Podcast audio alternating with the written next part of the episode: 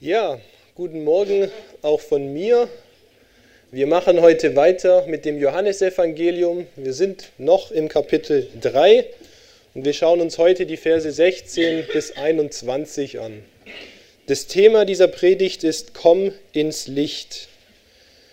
Zu Beginn ist nochmal wichtig, kurz zu überlegen, was kommt denn in diesem Kapitel davor so alles vor. Da spricht einmal Jesus mit Nikodemus und sie unterhalten sich über Leben und Jesus sagt, es gibt eine Form von Leben, die kannst du dir nicht selber erschaffen, die kann dir nur Gott schenken. Du brauchst eine neue Geburt vom Geist Gottes und erst dann kannst du wirklich Leben und Gemeinschaft mit Gott haben. Und dieses neue Leben kann man bekommen, indem man an Jesus glaubt. Darin besteht das ewige Leben. Und daran knüpft dieser Abschnitt heute an, die Verse 16 bis 21. Da geht es darum, wie reagieren jetzt die Menschen angesichts dieser Tatsache? Was können die da denken? Wie können die sich da verhalten? Wenn ihr eine Bibel dabei habt, dann schlagt bitte auf Johannes 3 und ich lese ab Vers 16 bis Vers 21. Denn so hat Gott die Welt geliebt, dass er seinen einzigen Sohn gab, damit jeder, der an ihn glaubt, nicht verloren geht, sondern ewiges Leben hat. Denn Gott hat seinen Sohn nicht in die Welt gesandt, dass er die Welt richtet, sondern dass die Welt durch ihn gerettet wird. Wer an ihn glaubt, wird nicht gerichtet. Wer aber nicht glaubt, ist schon gerichtet, weil er nicht geglaubt hat an den Namen des einzigen Sohnes Gottes. Dies aber ist das Gericht, dass das Licht in die Welt gekommen ist und die Menschen haben die Finsternis mehr geliebt als das Licht, denn ihre Werke waren böse. Denn jeder, der Arges tut, hasst das Licht und kommt nicht zu dem Licht, damit seine Werke nicht bloßgestellt werden. Wer aber die Wahrheit tut, kommt zu dem Licht, damit seine Werke offenbar werden, dass sie in Gott gewirkt sind. Ich werde diesen Abschnitt in drei Teile unterteilen. Zunächst einmal werden wir hier mit zwei Optionen präsentiert, die jedem Menschen zur Verfügung stehen. Zwei Möglichkeiten. Glaube an Jesus und erhalte ewiges Leben oder werde gerichtet und gehe verloren. Das sind die zwei Möglichkeiten, die jedem Menschen vor Gott offen stehen. Dann in der Mitte dieses Abschnitts geht es um die Reaktionen der Menschen darauf. Die einen Menschen, die lieben dieses Licht Jesus und kommen zu diesem Licht, die anderen lieben die Finsternis mehr und bleiben in der Finsternis. Und warum tun sie das? Weil sie zwei verschiedene Motivationen haben. Die einen haben Gott wohlgefällige Werke, die sollen offenbar werden. Andere haben böse Werke und dieses soll nicht bloßgestellt werden. Und danach mache ich noch ein paar Schlussfolgerungen. Ich lese nochmal die Verse 16 bis 18.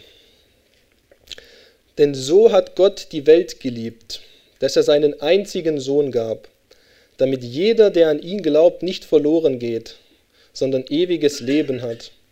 Denn Gott hat seinen Sohn nicht in die Welt gesandt, dass er die Welt richtet, sondern dass die Welt durch ihn gerettet werde. Wer an ihn glaubt, wird nicht gerichtet, wer aber nicht glaubt, ist schon gerichtet, weil er nicht geglaubt hat an den Namen des einzigen Sohnes Gottes. Es gibt, wie gesagt, zwei Optionen. Glaube an Jesus und erhalte ewiges Leben oder eben nicht, werde gerichtet und gehe verloren. Und was in diesem ganzen Abschnitt 16 bis 21 sehr deutlich wird, es gibt zwei verschiedene Zustände. Nur zwei. Es gibt nicht drei, es gibt auch keinen fließenden Übergang von A nach B und manche sind weiter rechts und manche sind weiter links. In diesem Abschnitt wird ganz klar aufgezeigt, es gibt zwei Dinge. Entweder ich befinde mich auf der einen Seite oder auf der anderen Seite. Entweder ich glaube an Jesus oder eben nicht. Es gibt nichts dazwischen. Ich kann nicht ein bisschen glauben. Das wird hier in diesem Text nicht so vorgestellt, als sei das möglich. Es gibt keine Alternative, keinen Mittelweg, keinen neutralen Boden. Rechts oder links, könnte man sagen. Und das ist nicht irgendwie polarisierend gemeint, so nach dem Motto, man könnte so tun, als wäre es eventuell so. Das ist nicht überspitzt formuliert, sondern das ist eine Aufklärung, so ist es. Gott teilt uns hier mit, wie er die Dinge sieht. Es gibt rechts und es gibt links, Licht und Finsternis. Und der Mensch ist in der einen oder in der anderen Kategorie. Das ist hier auch keine menschliche Meinung, nur von Johannes, der hier dieses Evangelium geschrieben hat, der sich das irgendwie so zusammengereimt hat, sondern das kommt von Gott selber, persönlich autorisiert und in seinem Wort verewigt. Entweder man glaubt an Jesus und erhält ewiges Leben oder nicht. Das sind die Optionen, die uns hier vorgestellt werden. Es ist auch wichtig, dass wir hier genau lesen. Da heißt es zum Beispiel, damit jeder, der an ihn glaubt, ewiges Leben hat und nicht ewiges Leben habe. Da steht auch, dass die Welt durch ihn gerettet wird und nicht, dass die Welt durch ihn gerettet werde. Und da steht auch, wer an ihn glaubt, der wird nicht gerichtet und nicht der werde nicht gerichtet. Das sind keine Wünsche, die hier zum Ausdruck gebracht werden oder Hoffnungen, auf die man sich eventuell stützen kann, sondern das sind definitive Aussagen und Verheißungen Gottes. So kommt das. Wer an ihn glaubt, der hat wirklich ewiges Leben. Der kann sich darauf verlassen, dass das gilt. Und es ist sehr wichtig, dass wir uns auch immer wieder ins Gedächtnis rufen, Gott war nicht dazu verpflichtet, uns diese Option zu geben. Gott hätte nicht den Menschen retten müssen. Von vornherein war das nicht klar, dass Gott einen Rettungsweg schafft für die Menschen. Zum Beispiel gibt es ja auch gefallene Engel. Für diese gibt es allerdings keine Rettung. Wenn ein Engel einmal gefallen ist, oder als die Engel gefallen sind damals, war für sie die Sache vorbei. Die hatten eine Wahl, Gott gehorsam zu bleiben oder nicht. Und danach gibt es keine Rettung mehr für die Engel. Und deswegen war auch nicht klar, dass Gott eine Rettung schafft für die Menschen. Wieso denn? Engel sind heilige Wesen und für die hat er sich nicht hingegeben. Das können wir lesen zum Beispiel in Hebräer 2, Vers 16. Denn er, das ist Gott, nimmt sich fürwahr nicht der Engel an, sondern der Nachkommen Abrahams nimmt er sich an. Da steht es nochmal explizit. Und deswegen ist immer wieder wichtig, dass wir uns ins Gedächtnis rufen, welch Gnade und welch Geschenk es ist, dass Gott diesen Weg gewählt hat, dass er eine Option geschaffen hat für uns. Und dass das wirklich ein Versprechen ist. Das sind hier keine Wünsche oder Hoffnungen, die ausgedrückt werden, sondern das ist ein Versprechen Gottes, auf das kann man sich stützen. Das gilt. Ja, wir können zum Beispiel auch lesen im Psalm 50, Vers 15, Rufe mich an in der Not, so will ich dich erretten und du sollst mich preisen. Da wird auch nochmal zum Ausdruck gebracht der Wille Gottes. Er wollte das. Und darüber können wir uns freuen. Und das ist aber nur die eine Option. Nicht jeder Mensch wählt diese Option, das ist ganz klar, das sehen wir im Alltag, das sehen wir aber auch hier in dem Text. Und die zweite Option ist, werde gerichtet und gehe verloren. Und da ist auch wieder wichtig, dass wir schauen, was steht da, wer aber nicht glaubt, der ist schon gerichtet. Nicht der wird vielleicht gerichtet oder der könnte eventuell gerichtet werden, sondern das ist schon geschehen. Und zunächst mal ist jeder Mensch, der auf die Welt kommt, in diesem Ist-Zustand. Man könnte sagen, jeder Mensch bekommt mit der Geburt einen Zettel, auf dem steht, du bist gerichtet. Und die Summe deines Lebens am Ende wird der Tod sein. Es sei denn, irgendetwas ändert sich. Das ist ganz wichtig. Wir stehen nicht auf einem neutralen Boden und können irgendwann mal wählen, sind wir für Gott oder sind wir gegen Gott, sondern es gibt nur Licht und Finsternis. Und am Anfang ist erstmal jeder in der Finsternis. Jeder.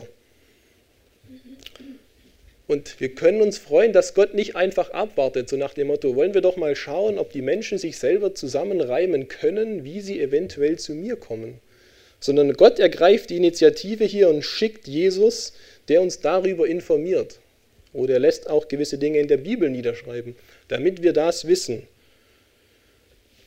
Wenn wir zum Ende von diesem Kapitel gehen, Johannes 3, dann können wir lesen in Vers 36, um das nochmal zu unterstreichen, wer an den Sohn glaubt, der hat ewiges Leben. Wer aber dem Sohn nicht gehorcht, der wird das Leben nicht sehen, sondern der Zorn Gottes bleibt auf ihm. Und gerade ganz am Ende, der Zorn Gottes bleibt. Nicht der Zorn Gottes wird irgendwann kommen, der Zorn Gottes ist schon da.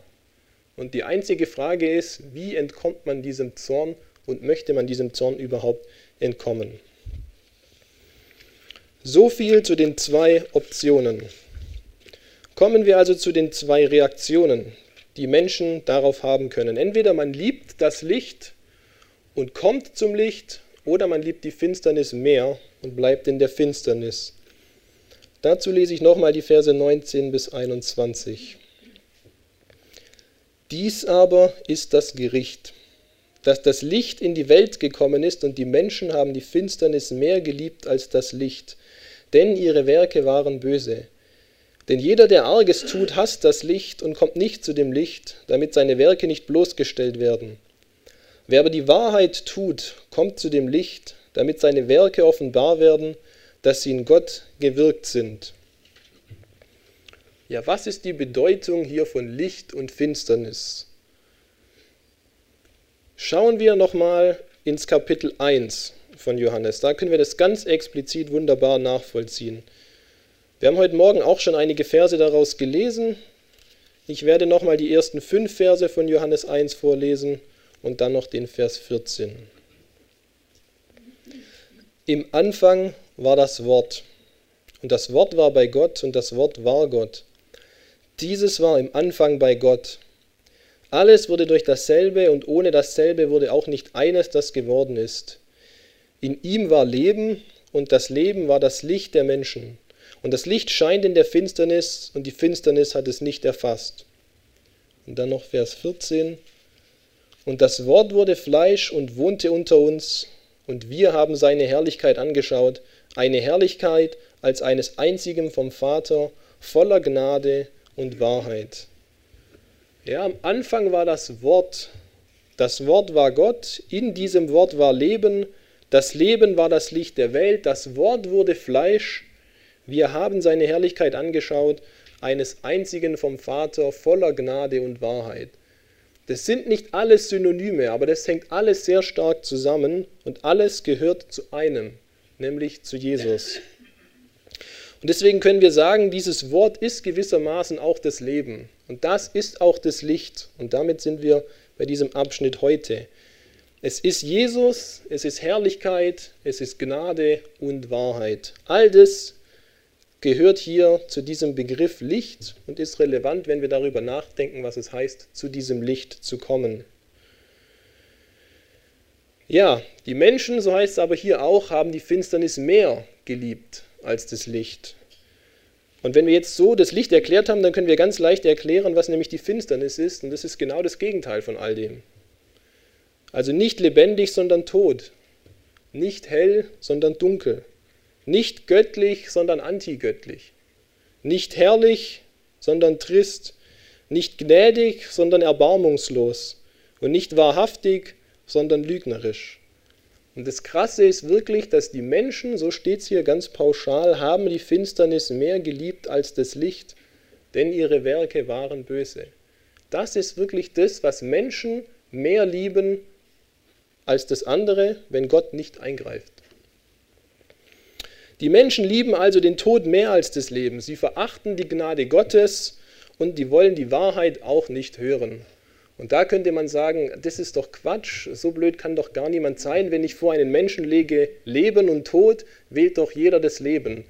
Wenn ich vor einen Menschen hinlege, du hast entweder die Option Gnade oder es gibt ein erbarmungsloses Urteil, natürlich wird der Mensch Gnade wählen. Und wenn ich sage, du kannst von mir die Wahrheit hören oder ich kann dich anlügen, natürlich würden die Menschen lieber die Wahrheit annehmen und hören wollen. Aber schauen wir uns das doch vielleicht mal genau näher an. Ja? Es geht ja nicht um den körperlichen Tod, den müssen ja sowieso alle erleiden, sondern es geht um den geistlichen Tod. Und da wissen wir, der Lohn der Sünde ist der Tod. Was ist der Tod? Der Lohn der Sünde das gerechte Urteil und die gerechte Strafe für unsere Fehler in Gottes Augen. Und es ist schon richtig zu sagen, dass die Menschen ihre Sünden auch lieben. Wieso verharren sonst so viele Menschen in ihrer Sünde? Und wieso ist es selbst bei Christen so, dass sie immer noch mit der Sünde zu kämpfen haben? Wenn sie die doch nur hassen würden, dann würden sie doch davon immer weglaufen, dann wäre das ja überhaupt kein Problem, auch nicht für uns. Und vielleicht sagen wir, ja, ja, ich liebe die Sünde aber gar nicht, ich hasse die im Großen und Ganzen schon, aber ist es nicht auch so, dass jeder von uns so eine gewisse Lieblingssünde hat oder Problemsünde, die einen immer wieder heimsucht? Ich würde sagen schon. Wenn ich über mein Leben nachdenke, dann gibt es gewisse Dinge, die passieren mir immer wieder, die ich nicht tun will. Das sind bei euch wahrscheinlich andere Dinge, aber nichtsdestotrotz gibt es. Und das heißt ja schon irgendwie auch, dass irgendein Teil in mir das noch irgendwie mögen muss. Sonst würde ich das ja nicht mehr tun. Daher macht es schon Sinn zu sagen, in gewissermaßen, in mancherlei Hinsicht lieben Menschen den Tod mehr als das Leben. Es geht ja nicht um ein Gesamtpaket, 90% von dem, was ich tue, ist ganz gut und 10% ist falsch, sondern die Bibel sagt pauschal, der Lohn der Sünde ist der Tod. Und ob das jetzt eine sind oder fünf oder zehn Sünden, die ich begehe, tut wenig zur Sache. Was ist mit Gnade? Man kann Gnade empfangen, das würde bedeuten, etwas völlig Gutes, völlig unverdient geschenkt zu bekommen. Und da würde man vielleicht denken, okay, aber das ist doch wirklich was, was Menschen auf jeden Fall wollen. Aber auch da muss ich sagen, vielleicht gerade hier im Schwabenländle ist es manchmal schwierig, Dinge anzunehmen. Und vielleicht einmal nicht nur anzunehmen, sondern zweimal und dreimal und viele Male. Wir tun uns da manchmal schwer. Wir haben gewissermaßen das Bedürfnis, das irgendwie wieder auszugleichen und zu kompensieren. Wenn der mir so viel Gutes tut, dann will ich dem aber auch was Gutes dafür tun. Das ist schön, aber das ist nicht unbedingt Gnade, es ist nicht unbedingt ein Geschenk annehmen. Irgendwie haben wir doch sehr den Maßstab in uns drin, wir müssen das irgendwie wieder ausgleichen. Und auch bei Wahrheit. Wir, wollen wir wirklich immer die Wahrheit hören? Ich stelle die These auf, nein. Wie oft fragen wir oder wie oft werden wir gefragt, wie geht's? Ich weiß nicht, ist es immer eine ehrlich gemeinte Frage? Sind wir wirklich bereit, dass der andere jetzt sein Herz ausschüttet?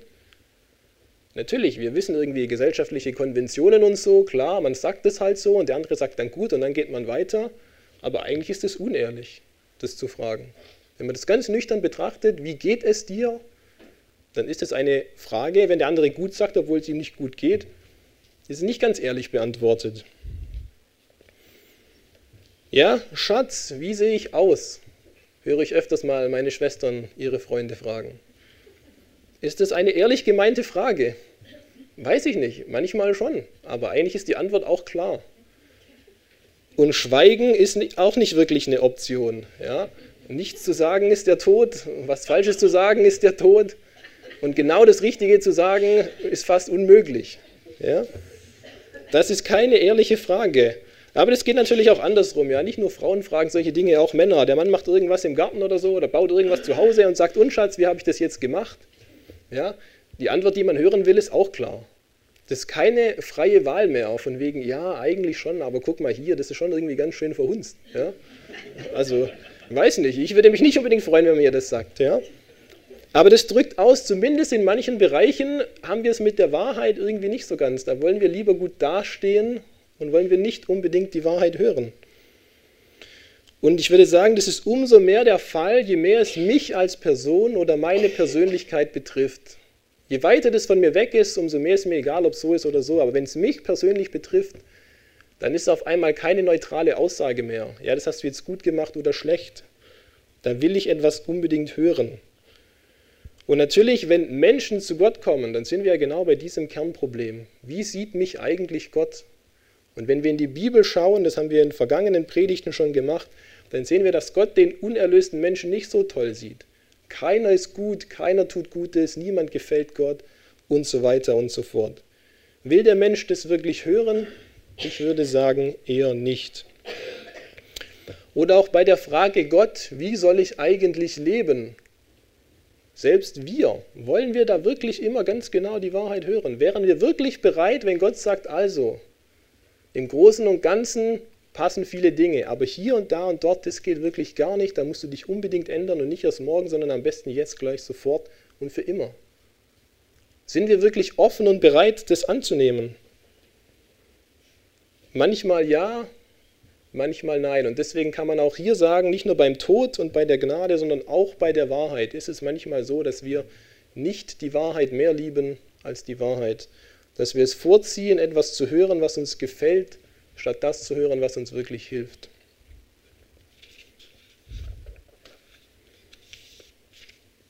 Okay, kommen wir zu diesen Reaktionen. Und auch hier ist wieder klar, es gibt nur zwei Reaktionen. Es gibt nicht irgendwie drei oder vier oder Varianten davon. Es gibt zwei mögliche Optionen. Man liebt das Licht und kommt zum Licht oder eben nicht. Es gibt keine Grauzone. Wir Menschen, wir sind so clever. Ja, heutzutage hört man das ganz oft. Es gibt kein Schwarz und Weiß. Es gibt nur Grau. Hör doch auf mit deiner Schwarz-Weiß-Malerei und so weiter. Man möchte sich ganz arg darum winden, zu akzeptieren, dass es richtig und falsch gibt. Und deswegen haben wir Grau erfunden. Man kann nicht alles bis ins letzte Detail analysieren und beurteilen. Hör doch auf, du weißt doch gar nicht, wie es in mir drin aussieht, was ich gemacht habe, warum habe ich das gemacht und so weiter. Das Leben ist viel zu kompliziert, man kann nicht sagen, das war richtig und das war falsch. Zumindest bei vielen Dingen kann man das nicht mehr sagen. In Prediger 7, Vers 29 können wir lesen, Gott hat die Menschen aufrichtig gemacht, aber sie sind berechnend und falsch. Oder in eher älteren Übersetzungen, aber die Menschen ersinnen viele Künste. Genauso ist es. Das ist eine künstliche Tatsachenbeschreibung. Wir haben es das erfunden, dass es kein Schwarz und Weiß gibt. Wir wollen Grau, denn im Grauen sind wir in der sicheren Zone. Niemand kann mir ganz genau sagen, wie das jetzt alles sein soll. Und natürlich ist es richtig, einerseits zu sagen, man kann nicht alles ganz genau beurteilen. Manche Dinge sind ganz einfach. Wenn ich sage, streich die Wand rot und du streichst die Wand blau, dann ist es ganz einfach zu sagen, du hast es falsch gemacht. Aber bei vielen Dingen ist es eben nicht so. Ja, jetzt streng dich mal mehr an und mach mal so. Woher will ich denn am Ende beurteilen, ob der sich jetzt mal mehr angestrengt hat und mal so gemacht hat? Ja? Das heißt, es ist wirklich schwierig, wir können nicht alles exakt beurteilen. Aber andererseits müssen wir eben auch sagen, wenn es Grau gibt, dann muss es ja auch Schwarz und Weiß geben. Wenn ich kein Schwarz und kein Weiß habe, kann ich kein Grau machen. Ja, wenn ihr Wasserfarben zu Hause habt, könnt ihr gerne mal aufmachen und ein bisschen rummalen und versucht mal ein wirklich schönes Grau hinzubekommen, ohne Schwarz und ohne Deckweiß. Dann werdet ihr nur irgendeine braune, komisch aussehende Pampe kreieren können. Das geht nicht. Es muss Schwarz und Weiß geben. Ja? Die Logik setzt es schon voraus. Wenn ich kein Schwarz habe und kein Weiß habe, dann habe ich auch kein Grau. Deswegen, wenn ich sage, es gibt Grau, dann sage ich automatisch auch, es muss davor schon Schwarz und Weiß gegeben haben. Und andererseits können wir auch sagen, hier geht es ja nicht darum, dass Menschen irgendwas beurteilen sollen, hier geht es ja darum, dass Gott etwas beurteilt. Wie steht der Mensch vor Gott da? Und Gott kann eben sehr wohl alles ganz genau beurteilen und alles bis in die Tiefe durchdringen und eben sagen, das an deiner Handlung, an deiner Motivation war richtig, aber diese Aspekte, die waren leider falsch. Das heißt, es geht sehr wohl. So, liebe das Licht und komm ins Licht. Mit diesem Vorwissen können wir jetzt also sagen, das heißt, liebe Jesus und komme zu ihm. Und hasse den Teufel und lass ab von der Sünde. Strecke dich aus nach ewigem Leben und denke nicht mehr, dass es besser ist, in Sünde zu bleiben, denn das bringt den Tod. Freue dich, dass es Gnade gibt und vertraue nicht auf deine eigene Anstrengung. Und was hier auch wichtig ist, es ist ein tatsächlich aktives ins Licht kommen. Ich muss wirklich irgendetwas machen. Es reicht nicht aus, irgendwie ein bisschen was zu verändern. Wenn ich in der Finsternis bin und ich laufe ein, zwei Schritte nach rechts oder links, bin ich nicht plötzlich im Licht. Ja, vielleicht falle ich sogar noch in ein Loch und dann hat es mir gar nichts gebracht. Als Beispiel können wir uns vorstellen, wir haben ein Schiff, auf dem wir segeln und wir wollen nach Süden segeln, aber wir folgen dem Kompass immer nach Norden dann ist es ganz egal, wie lange wir segeln, ganz egal, wie toll unser Schiff ist, wie lange der Proviant reicht, wie gut wir uns auskennen mit dem Wind und gegen den Wind und vor dem Wind und allem Möglichen zu segeln. Solange wir auf dem Kompass auf das N uns fokussieren und danach segeln, kommen wir nie zum Südpol. Gar nie. Wir kommen immer nur zum Nordpol und irgendwann sind wir da und sind völlig verwirrt, weil der Kompass in alle möglichen Richtungen ausschlägt und wir keine Ahnung mehr haben, was wir jetzt eigentlich machen sollen. Und so ist es gewissermaßen auch wenn wir nicht zu Gott kommen wollen, wenn wir sagen, wir wollen in der Sünde bleiben, dann kann es ja wohl passieren, dass unser Herz immer weiter verhärten wird. Zum Beispiel heißt es in Jesaja 55, Vers 6, Suchet den Herrn, solange er zu finden ist. Ruft ihn an, solange er nahe ist. Der Gottlose lasse von seinem Wege und der Übeltäter von seinen Gedanken und bekehre sich zum Herrn. So wird sich dieser seiner erbarmen und zu unserem Gott denn bei ihm ist viel Vergebung. Da wird davon gesprochen, dass man den Herrn suchen soll, solange er nah ist. Das heißt, es ist ein Irrglaube zu meinen, ich kann ja quasi immer zu Gott kommen. Ich kann mich irgendwann entscheiden, morgen, nächste Woche, in 30 Jahren, jetzt probiere ich erstmal noch ganz viel aus und dann, solange er nah ist, das impliziert, dass Gott auch fern sein kann. Und wenn wir immer weiter in die Finsternis hineinrennen, dann brauchen wir uns nicht wundern, wenn es eventuell auch lang dauert, aus dieser Finsternis wieder rauszukommen. Oder lesen wir mal noch gemeinsam im Hebräerbrief, Kapitel 3, da steht auch noch was sehr Interessantes dazu.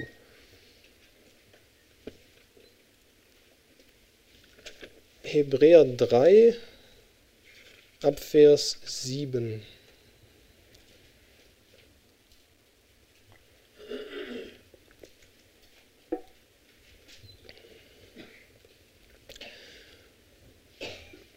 Deshalb, wie der Heilige Geist spricht, heute, wenn ihr seine Stimme hört, verhärtet eure Herzen nicht, wie in der Erbitterung an dem Tag der Versuchung in der Wüste, wo eure Väter mich versuchten, indem sie mich auf die Probe stellten, und sie sahen meine Werke über vierzig Jahre. Deshalb zürnte ich diesem Geschlecht und sprach, alle Zeit gehen sie irre mit dem Herzen. Sie aber haben meine Wege nicht erkannt, so schwur ich in meinem Zorn, sie sollen nimmermehr in meine Ruhe eingehen. Seht zu, Brüder, dass nicht je, etwa in jemandem von euch ein böses Herz des Unglaubens ist, im Abfall vom lebendigen Gott, sondern ermuntert einander jeden Tag, solange es heute heißt, damit niemand von euch verhärtet wird durch den Betrug der Sünde. Denn wir sind Teilhaber des Christus geworden, wenn wir die anfängliche Grundlage bis zum Ende standhaft festhalten. Wenn gesagt wird, heute, wenn ihr seine Stimme hört, verhärtet eure Herzen nicht wie in der Erbitterung. Welche haben denn gehört und sich aufgelehnt? Waren es nicht alle, die durch Mose von Ägypten ausgezogen waren? Welchen aber zürnte er vierzig Jahre? Nicht denen, welche gesündigt hatten, deren Leiber in der Wüste fielen? Welchen aber schwor er, dass sie nicht in seine Ruhe eingehen sollten, wenn nicht denen, die ungehorsam gewesen waren? Und wir sehen, dass sie wegen des Unglaubens nicht hineingehen konnten. Wir lesen hier von einem Volk, das die Gnade Gottes wieder und wieder sichtbar vor Augen gesehen hat. Und zwar ganz zweifellos, nicht nur durch Interpretation, das hat vielleicht Gott gewirkt, sondern wenn wir uns überlegen, was ist denn in der Wüste alles vorgefallen mit der Feuersäule und das Meer teilt sich und so weiter und so fort, dann waren das ja sehr viele Dinge. Und nichtsdestotrotz gibt es Menschen, die das immer wieder sehen und trotzdem ihre Herzen verhärten. Und dann gibt es gewissermaßen irgendwann ein zu spät. Es kann sein, man denkt, man kann sich immer noch später entscheiden, aber irgendwann kann man sich eben später nicht mehr entscheiden. Ich war vor zwei Wochen auf einer Hochzeit und habe ich einen alten Freund wieder getroffen und da wusste ich, dass der im Sommer geheiratet hat. Und habe ich gesagt, ach, ist ja schön, du hast geheiratet, wo ist denn deine Frau? Sagte mir, ja, die ist im Krankenhaus. Sage ich, oh, was ist mit der los? Ja, die ist gestorben, sagt er mir. Sage ich, ja, aber was macht die dann im Krankenhaus? Sie war ein bisschen perplex, wusste nicht ganz genau, meine Logik und so hat noch nicht so funktioniert. Er sagte, sie haben sich morgens angezogen, er war schon im Bad und kam zurück, lag seine Frau auf dem Boden. Die sind vielleicht so alt wie ich oder vielleicht sogar noch ein bisschen jünger. Ich kenne seine Frau leider nicht persönlich. Und dann sagte er mir, er hat irgendwie auch nicht ganz geblickt, was los ist. Und dann hat er mal irgendwann gedacht, naja, jetzt redet er mal mit ihr und spricht sie an, nichts passiert. Hat er Puls gemessen, kein Puls. Hat er Notarzt angerufen und sie 30 Minuten reanimiert. Der Notarzt kam. Der Notarzt konnte sie auch retten. Sie ist auch wieder am Leben, aber sie war wirklich 30 Minuten lang am Stück tot. Aber es sieht so aus, als kommt alles wieder. Aber das nur zu zeigen, auch für junge Leute. Es muss gar nicht immer der Autounfall sein oder sonst was. Du läufst einfach durch dein Leben und du kippst einfach um, weil dein Herz versagt. Und niemand weiß wann. Und es ist durchaus auch berechtigt, mit der Angst der Leute zu spielen. Ja, lieber mache ich den Leuten jetzt ein bisschen Angst vor der Hölle und vor dem Tod. Wenn es hilft, dass sie gerettet werden davor, umso besser. Ja, was soll ich sie alle in ihrem falschen Frieden lassen? Irgendwann ist tatsächlich Feierabend und dann bringt es nichts mehr, was zu sagen. Ja, liebe die Finsternis und bleib in ihr wäre die Alternative zu diesem Liebe das Licht und komm ins Licht. Und man könnte sagen, mit unserem Vorwissen, das heißt, bleibe einfach so, wie du bist. In den Worten eines modernen Werbeslogans, mach dein Ding. Mach einfach so, wie du willst. Du musst gar nichts groß ändern. Du musst gar nicht irgendwie ganz schlimm werden, ganz viel böse Dinge tun oder völlig versagen. Nö, mach einfach weiter, wie du bist. Das gilt für jeden Menschen. Dann bist du schon im Dunkeln, dann tappst du schon in der Finsternis und dann hast du sozusagen geistlich gesehen schon den Tod. Und Gottes Zorn und Strafe liegt noch immer auf dir. Das kann man zu jemand sagen, der nicht bekehrt ist. Mach einfach weiter, du musst gar nichts machen. Man ist nicht auf einem neutralen Boden und irgendwann entscheidet man sich gegen Gott und das war's. Nein, die Grundeinstellung des Menschen ist schon, gegen Gott zu sein. Und deswegen ist auch der Zorn und die Strafe schon auf einem. Und auch wichtig dabei ist, dass man nicht irgendwie jetzt schnell wieder kaschiert und sagt, ja, aber Gott liebt doch den Menschen und Gott will doch den Menschen retten und Jesus ist doch für unsere Sünden auch am Kreuz gestorben. Das ist alles richtig und wir können dem Herrn dankbar dafür sein. Aber das ändert nichts an dieser Unterscheidung vor dem Herrn. Du bist in der Finsternis oder du bist im Licht. Wer nicht glaubt, so können wir lesen im Johannes 3, der ist schon gerichtet. Das ist nicht etwas, was noch passieren wird. Gott wartet nicht ab bis zum Ende deines Lebens und dann spricht er ein Urteil. Gott weiß schon, was passiert und deswegen hat er schon ein Urteil gesprochen. Weil der Mensch die Finsternis mehr liebt als das Licht, weil er das Antigöttliche mehr liebt als Jesus und weil seine Werke böse sind. Wenn der Mensch nichts aktiv ändert, dann bleibt es so.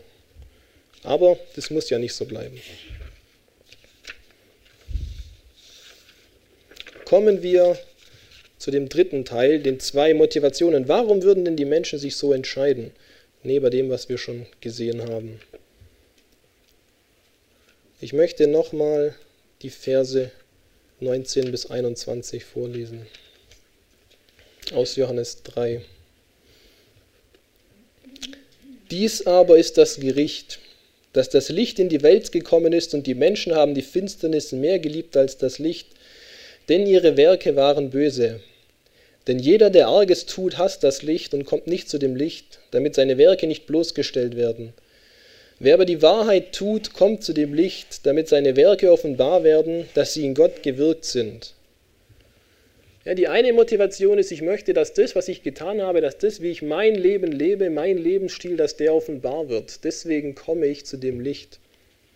Und die andere Motivation ist, nein, ich möchte nicht, dass das, was ich getan habe, dass mein Lebensstil offengelegt wird, damit man sieht, was für einer ich tatsächlich bin.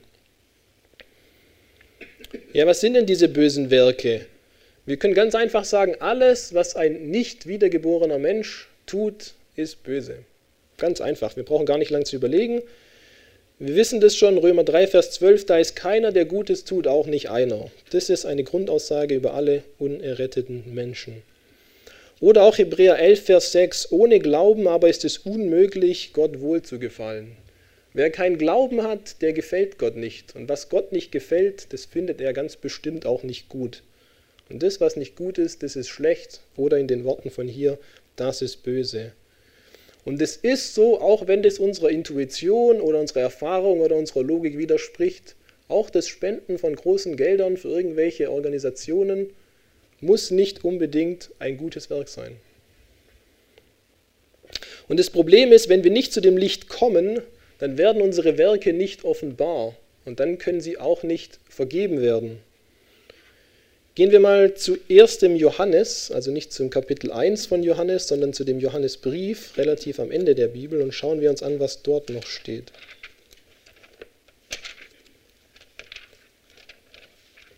1. Johannes 1. Und ich lese die Verse 5 bis 10. Da geht es gerade um Wandel im Licht und Vergebung der Sünden. Und dies ist die Botschaft, die wir von ihm gehört haben und euch verkünden, dass Gott Licht ist und gar keine Finsternis in ihm ist. Wenn wir sagen, dass wir Gemeinschaft mit ihm haben und wandeln in der Finsternis, lügen wir und tun nicht die Wahrheit. Wenn wir aber im Licht wandeln, wie er im Licht ist, haben wir Gemeinschaft miteinander und das Blut Jesu seines Sohnes reinigt uns von jeder Sünde. Wenn wir sagen, dass wir keine Sünde haben, betrügen wir uns selbst und die Wahrheit ist nicht in uns. Wenn wir unsere Sünden bekennen, dann ist er treu und gerecht, dass er uns die Sünden vergibt und uns reinigt von jeder Ungerechtigkeit. Wenn wir sagen, dass wir nicht gesündigt haben, machen wir ihn zum Lügner und sein Wort ist nicht in uns. Es ist sehr gefährlich. Unsere Grundeinstellung als Menschen ist zu denken, hoffentlich merkt es keiner. Vielleicht komme ich ja noch mal durch. Wenn es niemand weiß, dann passiert auch nichts Schlimmes. Wir versuchen das zu vertuschen, ja, und die Farbe von Tusche ist schwarz. Und wir denken, dadurch stehen wir besser da. Und für einen kurzen Moment ist es auch so. Wir stehen tatsächlich besser da, weil niemand weiß es. Das Problem ist nur hier in unserem Predigtext heute, wir stehen hier nicht vor Menschen, die irgendwas entscheiden, sondern wir stehen vor Gott. Und Gott weiß es eben sehr wohl. Und Gott sagt, ich bin hier und ich bin willig, dass wir dieses Schwarze wegmachen. Und nicht, dass wir es nur irgendwie unter den Teppich kehren, damit es gut aussieht, sondern damit wir es endgültig wegnehmen, dass es wirklich weg ist. Aber wenn wir nicht kommen in dieses Licht, dann bleibt es eben da. Ja, man denkt, man steht besser da, wenn man es vertuscht, aber das gilt nur bis zu dem Tag, an dem wir vor Gott stehen und gerichtet werden. Man könnte sagen, eines Tages kommt alles ans Licht. Die Frage ist nur, wann kommt es ans Licht? Du kannst es jetzt ans Licht bringen und Gott kann es dir vergeben. Oder nach dem Tod kann man es ins Licht bringen, beziehungsweise Gott bringt es auf jeden Fall dann ins Licht. Und dann ist aber nichts mehr mit Vergebung. Die Bibel sagt, dem Menschen ist es gegeben, einmal zu leben oder zu sterben und danach das Gericht. Und besser ist es, man ist jetzt schon in diesem Licht oder man möchte jetzt schon in dieses Licht kommen, damit es wegkommen kann. Besser, man lässt jetzt Gott schon aufräumen, als dass man denkt, man versteckt alles und irgendwann wird der Schrank aufgemacht oder die Kammer und dann kommt alles raus. Im Vergleich dazu, was sind gute Werke? Ja, Epheser 2, Vers 8 bis 10, wir kennen das sehr gut, denn durch die Gnade seid ihr errettet mittels des Glaubens und das nicht aus euch, Gottes Gabe ist es. Nicht aus Werken, damit niemand sich rühme, denn wir sind sein Werk geschaffen in Christus Jesus zu guten Werken, die Gott zuvor bereitet hat, damit wir in ihnen wandeln sollen. Wir müssen zunächst mal durch Glauben errettet werden.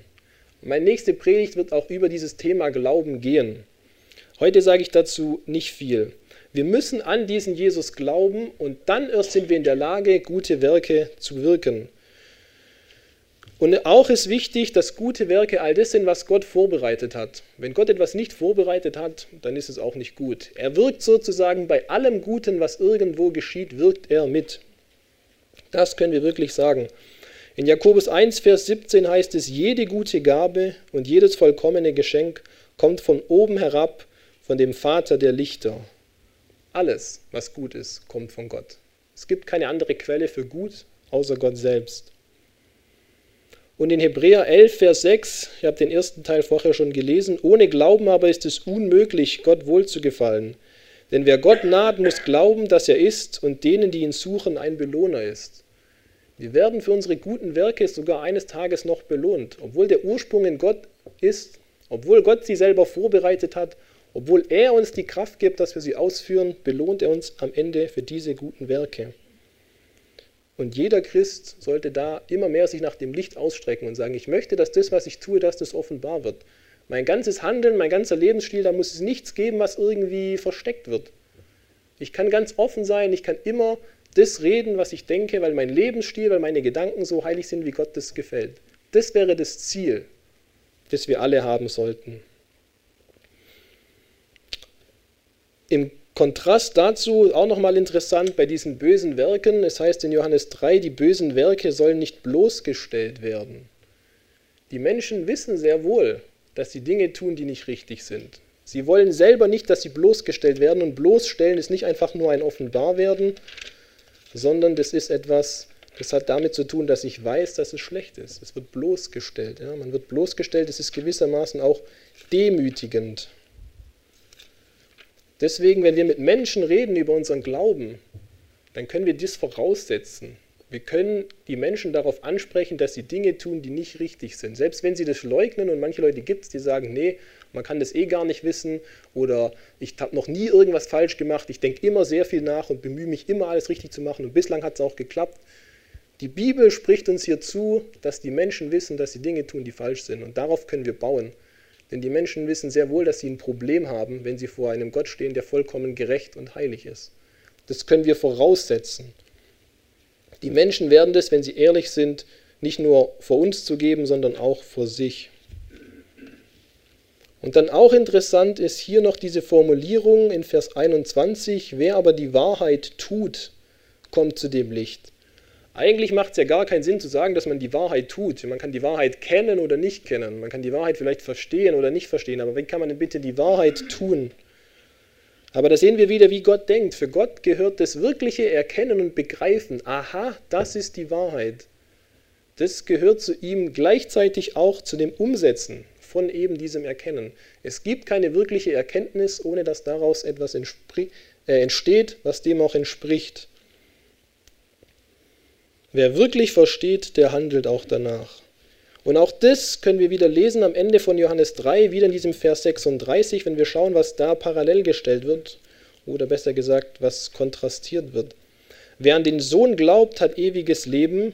Und dann heißt es nicht, wer aber an den Sohn nicht glaubt, sondern da steht, wer aber dem Sohn Gottes nicht gehorcht. Das heißt, Glauben und Gehorchen gehört für Gott in die gleiche Kategorie. Und das Gegenteil ist nicht einfach nur der Unglaube, sondern auch das Nicht-Gehorchen. Wenn ich wirklich glaube, dann gehorche ich. Wenn ich die Wahrheit wirklich verstanden habe, wenn ich wirklich begriffen habe, was das bedeutet für mich und vor Gott, dann lebe ich auch danach.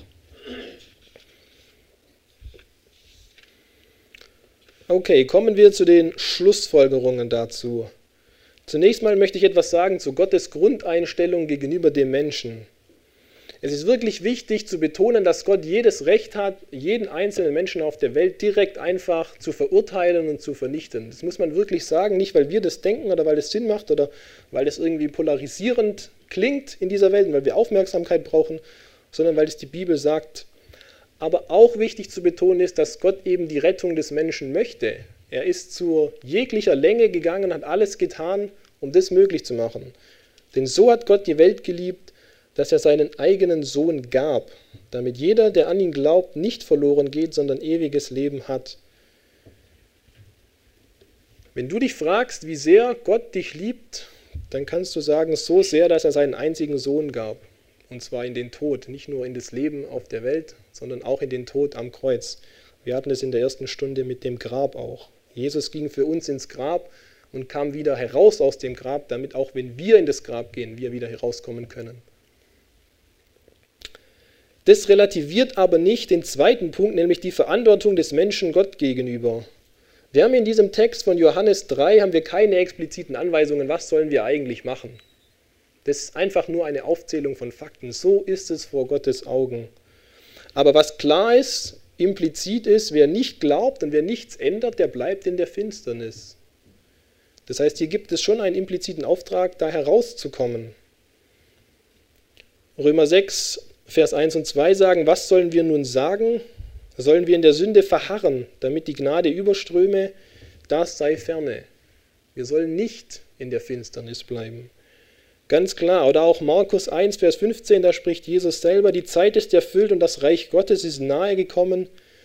Tut Buße und glaubt an das Evangelium. Das ist ein Auftrag an uns, was wir tun sollen. Und damit sind wir jetzt natürlich in einem gewissen Spannungsfeld. Am Anfang von Johannes 3 heißt noch, es gibt eine neue Geburt, eine geistliche Geburt, die kommt von Gott selber und wir tragen nichts dazu bei. In Johannes 1 wird es auch gesagt. Und hier wird jetzt plötzlich an den Mensch appelliert, komm aus deiner Finsternis heraus und komm ins Licht. Das ist ein gewisses Spannungsfeld. Wenn ich eh nicht selber mein geistliches Leben, meine geistliche Geburt bewirken kann, warum kann ich dann irgendwie bei dem anderen scheinbar was beitragen? Ja, das klingt widersprüchlich, aber die Bibel sagt das wieder und wieder. Und deswegen können wir nichts anderes machen, als es auch immer wieder zu sagen, beides gehört einfach dazu. Gott schenkt geistliches Leben und der Mensch tut nichts dazu. Nichtsdestotrotz gibt es Anweisungen an den Menschen, etwas zu tun. Und das entspricht nicht unserer Logik und es macht für mich auch keinen Sinn, aber das ist kein Problem. Es gibt viele Dinge, die machen für uns auch keinen Sinn. Ja? Meine Schüler würden sagen, Herr Rösch, dieses Mathe, das kann man einfach nicht verstehen. Ja? Deswegen ist es aber trotzdem richtig und deswegen ist es trotzdem hilfreich, dieses Mathe. Okay? Und so ist es hier auch. Es gibt Dinge, die können wir nicht verstehen. Es gibt Dinge, die können selbst die klugsten Köpfe der Welt nicht verstehen. Deswegen haben wir Universitäten und Forscher, die auf der ganzen Welt forschen, wie man gewisse Dinge erklären kann, wie man irgendwelche Krankheiten besiegen kann, wie man mehr über das Universum herausfinden kann und so weiter und so fort. Weil es da Fragen gibt, die versteht man vielleicht oder auch nicht, aber man hat jedenfalls keine Antwort, die zufriedenstellend ist. Man könnte auch sagen, wenn alles ganz logisch wäre, wenn ich jetzt wirklich viel investieren könnte und wir könnten alle darüber nachdenken und wir bringen die klügsten Köpfe zusammen, dann irgendwann haben wir das so wunderbar erklärt. Einerseits macht Gott alles, andererseits müssen wir aber auch irgendwie was machen. Wenn wir das wirklich könnten, dann wäre doch eigentlich die logische Konsequenz, dann ist es ja was Menschliches. Wenn der Mensch das ganz verstehen kann, dann muss es ja ein menschliches Konstrukt sein. Die Bibel sagt, Gottes Gedanken sind höher als unsere und deswegen ist klar, dass es gewisse Dinge gibt, die verstehen wir nicht. Und selbst in der Bibel schreibt Petrus, dass Paulus manche Dinge schreibt, die schwer zu verstehen sind. Das heißt, es liegt nicht irgendwie nur an uns, dass wir alle ganz unreif wären, sondern es ist tatsächlich so. Es gibt Dinge, die können wir nicht verstehen. Das ist bei anderen Dingen ja auch der Fall. Ist Jesus jetzt ganz Mensch oder ist Jesus jetzt ganz Gott? Wir würden sagen, er ist beides. Aber wie soll das sein? 100% und 100% gibt 200%, aber 200% in Bezug auf eine Sache gibt es nicht. Nichtsdestotrotz sagen wir das. Oder wenn ich sagen würde, wer hat denn jetzt eigentlich dieses Johannesevangelium geschrieben? Ist jetzt der Johannes der Autor oder der Heilige Geist? Ja, irgendwie beides. Der Heilige Geist irgendwie durch Johannes. Aber wenn ich dich festnageln würde, wer hat es jetzt geschrieben? Es gibt nur einen Autor. Wer ist es dann? Dann sieht es schwierig aus. Oder auch wenn ich frage, wer ist eigentlich verantwortlich für dein christliches Leben? Bist es du verantwortlich oder Gott? Wenn du sagst, ja, nur Gott ist dafür verantwortlich, dann frage ich dich, was ist mit deinen Fehlern, die du machst? Ist Gott auch für die verantwortlich? Wenn du sagst, ich bin irgendwie auch dafür verantwortlich, widerspricht es dann, dass alles Gute von Gott kommt? Ja, es gibt gewisse Dinge, die kann man rein logisch nicht ganz verstehen, nicht ganz erklären und das macht nichts, die können trotzdem so sein, genauso wie in Mathematik manche Dinge sind, wie sie sind und manches nicht verstehen. Ja, Gottes Gedanken sind höher und er kennt sich aus und er hat es so formuliert und deswegen verkünden wir das so. Ja, der vierte Punkt. All unsere Werke werden eines Tages offenbar werden und deswegen ist es gut, wenn wir immer wieder reinen Tisch vor Gott machen. Natürlich ist klar, dass es hier primär darum geht, dass Menschen überhaupt zum ersten Mal zu Jesus überhaupt kommen und sich mit ihm identifizieren wollen. Das ist klar, dass hier die, die primäre Aussage des Textes ist. In 2. Korinther 5, Vers 20 lesen wir, so sind wir nun Gesandte für Christus, als ob Gott durch uns ermahnte, wir bitten an Christi statt, lasst euch versöhnen mit Gott. Deswegen werden solche Dinge auch immer wieder gepredigt. Das ist einerseits der Auftrag für uns, dass wir den anderen Menschen sagen, komm zu Jesus, komm in sein Licht. Aber natürlich gilt es auch für uns Christen. Es ist nicht so, dass wir Christen einmal ins Licht kommen und dann ist alles immer genau gleich. Wir können zum Beispiel in 1. Johannes 1, Vers 9 lesen, wenn wir unsere Sünden bekennen, so ist er treu und gerecht, dass er uns die Sünden vergibt und reinigt von aller Ungerechtigkeit.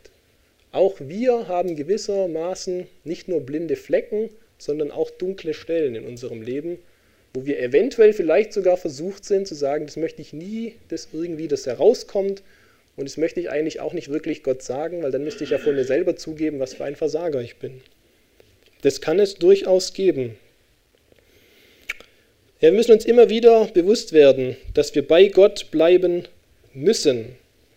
Nicht umsonst sagt Jesus in Johannes 15, Vers 5, wer in mir bleibt und ich in ihm, dieser bringt viel Frucht. Das klingt ja fast schon so, als wäre es irgendwie möglich, nicht immer so ganz in Gott zu bleiben. Ja? Und damit wir nicht denken, das ist jetzt irgendwie hier reinkonstruiert, in Jakobus 4, Vers 8 können wir lesen, naht euch Gott und er wird sich euch nahen. Und im Kontext sehen wir, dass es sich auch an Christen richtet, dieser Satz, nicht nur an die, die nicht bekehrt sind. Das heißt, es ist sehr wohl möglich, und das wissen wir alle zumindest auf der emotionalen Seite, dass man sich manchmal Gott näher fühlt und manchmal Gott ferner fühlt. Und ein möglicher Grund könnte Sünde sein dafür, dass wir irgendetwas haben, das nicht heilig ist, wo wir sagen, das möchte ich aber auch nicht zu Gott bringen. Das könnte sehr wohl deswegen sein. Und deswegen meine Botschaft heute, komm ins Licht. Egal, was du hast in deinem Leben, wo du sagst, hm, da bin ich mir nicht sicher, lies in der Bibel und finde raus, ist es okay oder ist es nicht okay, oder bring es einfach so vor Gott. Wie oft lesen wir in der Bibel, Herr, du weißt es. Gerade bei den Propheten, die so viel von Gott gesagt bekommen haben, immer wieder sagt Gott, was ist da? Und der Prophet gibt nicht seine eigene Antwort, sondern er sagt, Herr, du weißt es. Oder er fragt explizit nach, was ist eigentlich das? Das ist auch unser Auftrag, immer wieder zu Gott zu kommen und zu fragen, was ist los hier? Mit meinem Leben oder mit dieser Haltung oder mit dieser Handlung, ist es okay so oder nicht?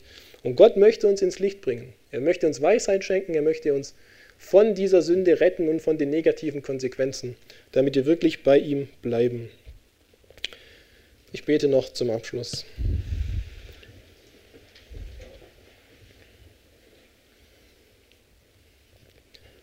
Herr, wir danken dir für dein Wort, dass du uns nicht in Unkenntnis darüber lässt, wie wir vor dir stehen.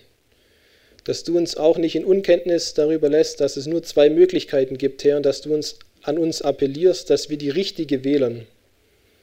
Ja, Herr, ich bitte dich, dass du in uns wirkst, dass wir, wenn wir noch nicht dich gewählt haben, als das eine Licht für uns, in dem wir immer sein wollen, dass du uns dazu hinziehst, Herr, und dass wir uns dafür öffnen, dass du uns dieses Licht und dieses Leben und deine Liebe schenken möchtest. Herr, aber auch für alle, die schon dort sind, Herr, bitte ich, dass wir immer wieder ehrlich gegenüber uns sind, ehrlich gegenüber unseren Mitmenschen, Herr, ehrlich gegenüber dir, dass wir die Sünde bekennen, dass wir nicht denken, wir stehen besser da, wenn wir was verheimlichen, Herr, sondern dass wir uns öffnen und sagen, wir wollen deine Vergebung. Und auch wenn es schmerzlich ist zuzugeben, dass wir Versager sind, wie viel schöner ist es doch, in deiner Gnade und deiner Vergebung zu leben. Amen.